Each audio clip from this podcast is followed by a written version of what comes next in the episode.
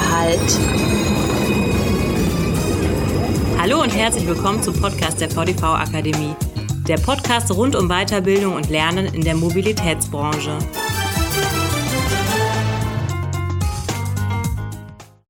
Nächster Halt. Virtual Reality in der Mobilitätsbranche.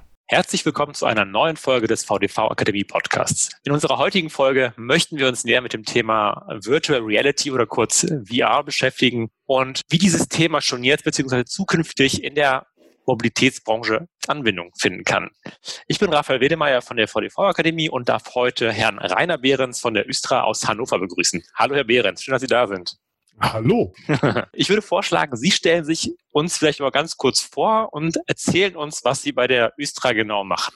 Ja, ich bin der Ausbildungsleiter bei der Östra und zur Ausbildung gehört bei uns eben einmal die Berufsausbildung und auch die Fahrausbildung, insbesondere der Stadtbahnfahrer. Und in diesem Zuge sind wir eben fleißig am Experimentieren zu dem Thema, was heute der Podcast ist. Sehr schön. Das heißt, äh, Thema VR ist jetzt kein neues Thema für Sie.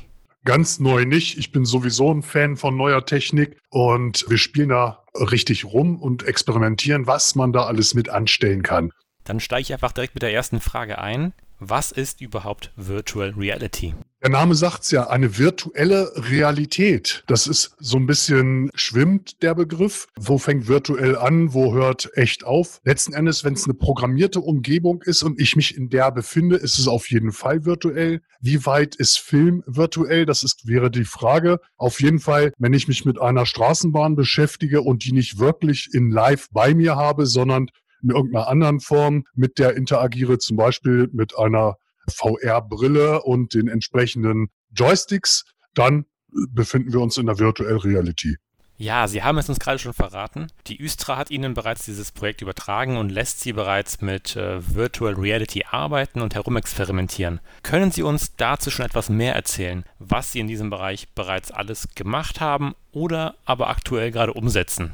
Ja, mit Anfang des Projektes haben wir uns eine ganz tolle Kamera gekauft. Das ist so ein bei, der rundherum Kameras hat. Damit können wir 360-Grad-Fotos machen, tatsächlich auch in 3D, wenn wir das wollen. Und auch so eine VR-Brille. Und am Anfang hatten wir praktisch gar keine Ahnung davon. Ich habe aber tolle Azubis, die mich dann nach und nach rangeführt haben. Und da haben wir jetzt die ersten Experimente gemacht. Zum Beispiel einen Stadtbahnwagen durchfotografiert und setzen da gerade Sachen um im Sinne von der Störungsbeseitigung. Alles im Moment auf Experimentellbasis, aber die Erfolge sind schon toll, zumal wir brauchen keinen Programmierer dahinter, sondern es geht wirklich mit Azubis und vielleicht kann es ja irgendwann auch mal der Ausbildungsleiter. Aus welchem Bereich binden Sie denn die Azubis ein? Welchen technischen Background haben denn die Azubis? Im Moment sind es meine Fachinformatiker, weil die einfach mit dem ganzen Thema mehr Ahnung haben. Tatsächlich habe ich auch einen Spielecrack dabei, der mit VR spielt. Im weiteren Verlauf will ich auch andere Berufe mit einbinden, die dann unser Unternehmen oder die, die zum Beispiel die Fahrlehrer mit unterstützen, damit wir das nicht jedem Einzelnen beibringen müssen. Jetzt, wo wir das Thema Lernen und Ausbildung bereits angeschnitten haben, können Sie uns an dieser Stelle schon erzählen, welchen Mehrwert für Sie persönlich Virtual Reality zu diesem Bereich schon jetzt beziehungsweise vielleicht zukünftig beisteuern kann? Also Stichwort E-Learning.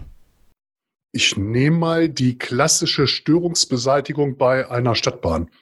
Bisher war es ja so, der Lehrvermeister ist mit den Fahranwärtern rangegangen und hat dort eine Störung bestenfalls simuliert und dann mussten sie an dem echten Objekt die Störung abarbeiten. Das hat den Nachteil, ich brauche eine Stadtbahn, ich brauche einen Lehrvermeister und die Stadtbahn, die sollen ja in erster Linie laufen und nicht auf dem Hof stehen. Wenn wir jetzt das, was ich eben erwähnt habe, einmal durchfotografiert haben, dann brauche ich nur noch die VR-Brille. Selbst wenn ich die nicht habe, würde es sogar theoretisch mit einem Computerbildschirm gehen. Und dann kann der Lernende selbstständig sozusagen üben. Und ich erkläre Ihnen das mal als Beispiel. Mhm. Wir machen ein Foto, 360-Grad-Foto im Cockpit der Stadtbahn. So, wenn er sich da umguckt, sieht er auf dem Display eine Störungsanzeige, äh, was weiß ich, Tür A3 gestört. Jetzt kann er sich umgucken, sieht den nächsten Punkt, wo er hinwandern kann wir machen das tatsächlich mit Fotos, nicht mit Videokameras, weil vielen wird darunter schlecht, wenn man bewegende Bilder hat. So ist es wie bei Google Street View, man wird einfach rübergebeamt. Jetzt beamt der sich sozusagen virtuell durch das Fahrzeug, sucht die defekte Tür. Wenn er sie findet, ist da vielleicht ein Video eingebunden, wie diese Tür immer auf und zu geht und er sieht dann irgendwann, ich weiß auch nicht, da ist ein Kaugummi auf die Lichtschranke geklebt. Und so kann er virtuell und selbstständig dann eben das üben, was vorher ein echtes Fahrzeug benötigt hätte. Das ist auf jeden Fall ein spannender und interessanter Ansatz. Wenn man das ganze Thema jetzt weiterspinnt, welche weiteren Möglichkeiten und Ideen haben Sie noch bei der Östra in diesem Bereich? Ja, die Ideen sind sehr zahlreich. Die Zeit ist das eigentliche Problem. Aber äh, wir werden bis, ich denke mal, bis März etliches umsetzen. Wir wollen was im Bereich Streckenkunde machen. Also als Beispiel die Endpunkte im Tunnel, die sogenannten Kehranlagen. Die sind immer schwierig zu befahren, weil die durch den Kurszug natürlich ausgelastet sind. Aber wenn wir das mal durchfotografieren, dann können wir die Fahranwärter da virtuell durchführen. Es gibt einige Endpunkte auch oberirdisch, die sehr komplex sind. Die wollen wir tatsächlich mal abfotografieren und eben entsprechend umsetzen. Und ich will bis zum Jahresende tatsächlich ein kleines Team zusammenstellen. Für die technische Seite wieder aus Auszubildenden und für die fachliche Seite eben ein oder zwei Lehrvermeister, die beratend zur Seite stehen.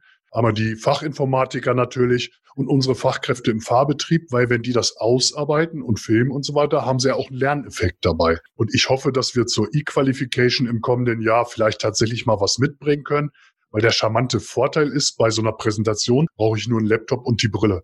Guter Stichpunkt, Thema E-Qualification. Sie arbeiten zusammen mit der VDV-Akademie und einigen weiteren Unternehmen aus der Verkehrsbranche im Gemeinschaftsprojekt E-Learning e.V. zusammen. Ziel dieses Projektes ist, die Verkehrsunternehmen im Bereich digitales Lernen zu vernetzen, zu bestärken und voranzutreiben. Gibt es innerhalb dieses Überprojekts vielleicht Teilprojekte, in denen VR gerade zum Einsatz kommt?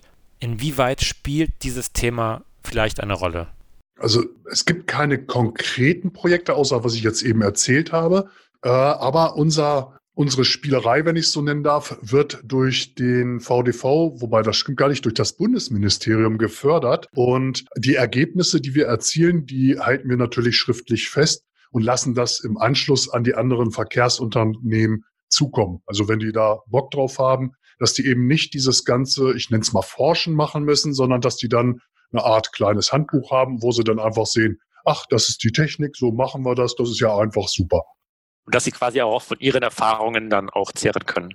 Genau, das ist ja der Sinn dieses Projektes, dass wir mit den verschiedenen Unternehmen jeder so einen Teilbereich bearbeitet und eben, dass alle davon Nutznießer sind und zwar nicht nur die, die in dem Projekt direkt beteiligt sind, sondern auch die anderen Unternehmen, also die anderen Verkehrsunternehmen. Ja, auf jeden Fall ein tolles Projekt. Bei der Arbeit oder bei Ihrer Arbeit mit der VR-Brille stelle ich mir jetzt vor, dass da natürlich auch jetzt sehr große Datenmengen entstehen. Also wenn Sie jetzt viele Bilder schießen und ich meine, das nimmt dann wahrscheinlich auch in der Zukunft dann auch immer mehr zu. Wie sieht das denn bei der Östra aus? Sind Sie jetzt auf diese, auf diese Datenflut jetzt schon eingestellt oder haben Sie vielleicht eigene Server, die Sie betreiben innerhalb der Östra, um vielleicht schon jetzt, aber auch zukünftig mit diesen großen Datenmengen auch umgehen zu können? Also wir sind in engem Kontakt mit unserer IT-Abteilung.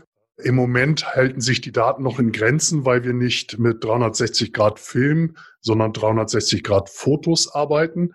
Das geht noch. Allerdings rechnen wir schon alles durch. Wenn wir äh, die anderen haben, also die, die großen Datenmengen, mhm. dann wird das schon ein echtes Problem über das normale Netzwerk. Wir sind gerade am diskutieren, ob wir für den für die Fahrschule, für diese VR-Sachen oder auch für unseren Simulator, der VR ähnlich ist, ob wir da nicht ein eigenes Netzwerk aufbauen, was richtig auf Performance geht.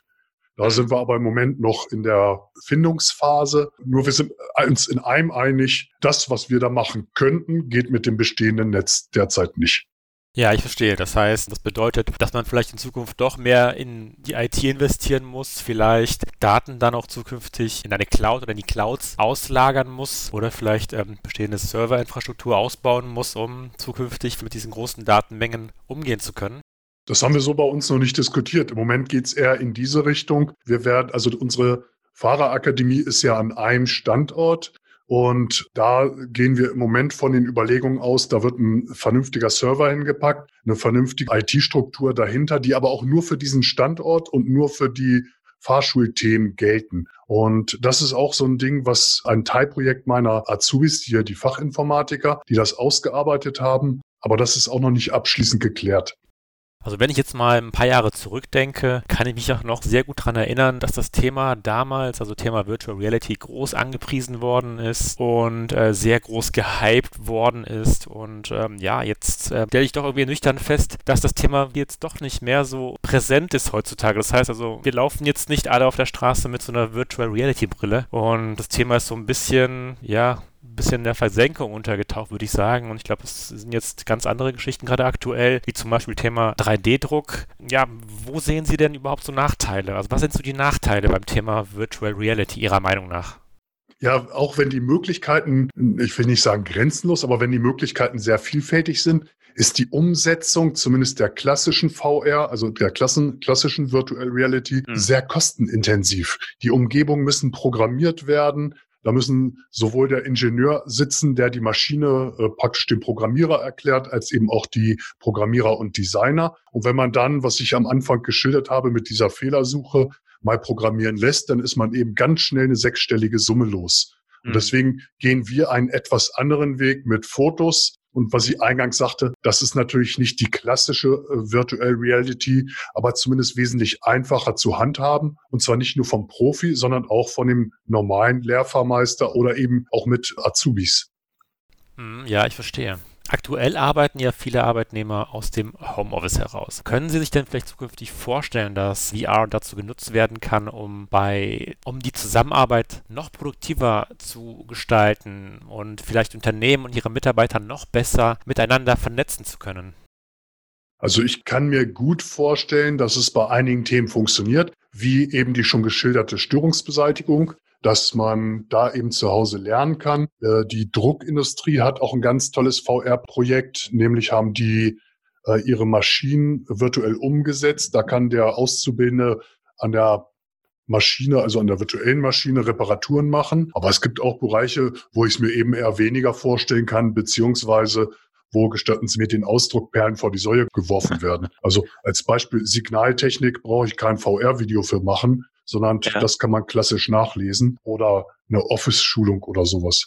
Aber ich glaube, das kommt sehr stark auf das Thema an. Aber wenn das Thema passt, kann das schon sehr unterstützend sein. Also dann können wir auf jeden Fall gespannt sein, wie es mit diesem Thema weitergehen wird.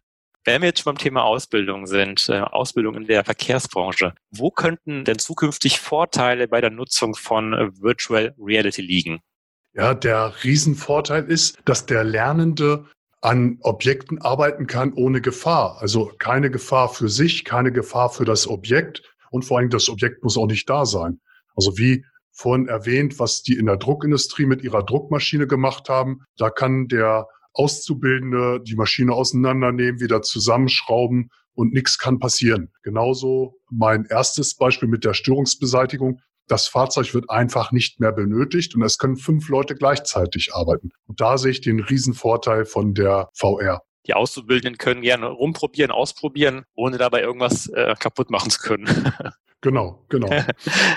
es gibt tatsächlich schon, ich weiß nicht, ob das bekannt ist, Schweißsimulatoren. Also man kann wirklich unter der Brille mittlerweile schweißen lernen, ohne dass man ein echtes Schweißgerät in der Hand hat. Das ist ja interessant, super. Die SLV, die Schweißtechnische Lernversuchsanstalt, die machen damit mittlerweile richtige Lehrgänge und ein Kollege von mir hat das ausprobiert und der sagt, das ist fast wie Echtschweißen. Also nicht 100 Prozent, aber schon sehr, sehr gut. Man steht im Raum mit, mit, der, mit der Brille auf dem Kopf und bewegt sich vielleicht nach links und nach rechts und hat so ein Schweißgerät in der Hand. Oder wie kann man sich genau, vorstellen? Genau, man hat so eine Art Joystick in der Hand und den benutzt man eben wie ein Schweißbrenner. Man hat halt nur keine Flamme, man hat sofort eine Rückmeldung nach dem Motto, was weiß ich, du hast nicht richtig gependelt oder sowas. Und also das finde ich schon hochinteressant. Könnte man ja auch mal überlegen, eine Schweißerlehre zu machen, ja, wenn das genau. dann angeboten wird. genau. Ich habe jetzt noch eine allerletzte Frage, äh, die ich Ihnen gerne noch stellen wollte, weil das ja auch so gut im Vorgespräch rübergekommen ist. Angenommen, Ihr Vorgesetzter stellt Ihnen ein großes Budget zur Verfügung, über das Sie in diesem Bereich dann auch frei verfügen können. Was würden Sie damit anstellen wollen? Ja, da würde ich tatsächlich für jeden Lernenden eine VR-Brille äh, beschaffen und für äh, ein entsprechendes Gerät dahinter, Tablet oder Laptop, damit er an jedem Punkt eben lernen kann, wo er möchte und ja und würde alle meine Leute entsprechend schulen, dass sie sowas auch herstellen können oder produzieren können.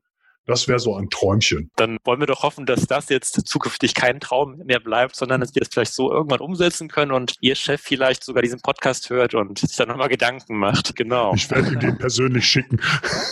Sehr schön. Herr Behrens, also das war es auch schon von mir. Ich möchte vielmals danken für diesen Podcast zu diesem spannenden Thema und ich bin sehr gespannt, was Sie uns vielleicht zukünftig zum Thema Virtual Reality nochmal berichten können von der Östra oder was Sie vielleicht in Zukunft lesen werden. Ja, haben Sie vielen Dank und ich wünsche Ihnen alles Gute. Ja, immer wieder gerne. Vielen Dank, dass ich dabei sein durfte, dass ich meinen Senf auch mal dazu geben durfte und wünsche auch Ihnen alles Gute und bleiben Sie gesund. Vielen Dank. Bei Fragen und Anmerkungen sind wir unter podcast.vdv-akademie.de erreichbar.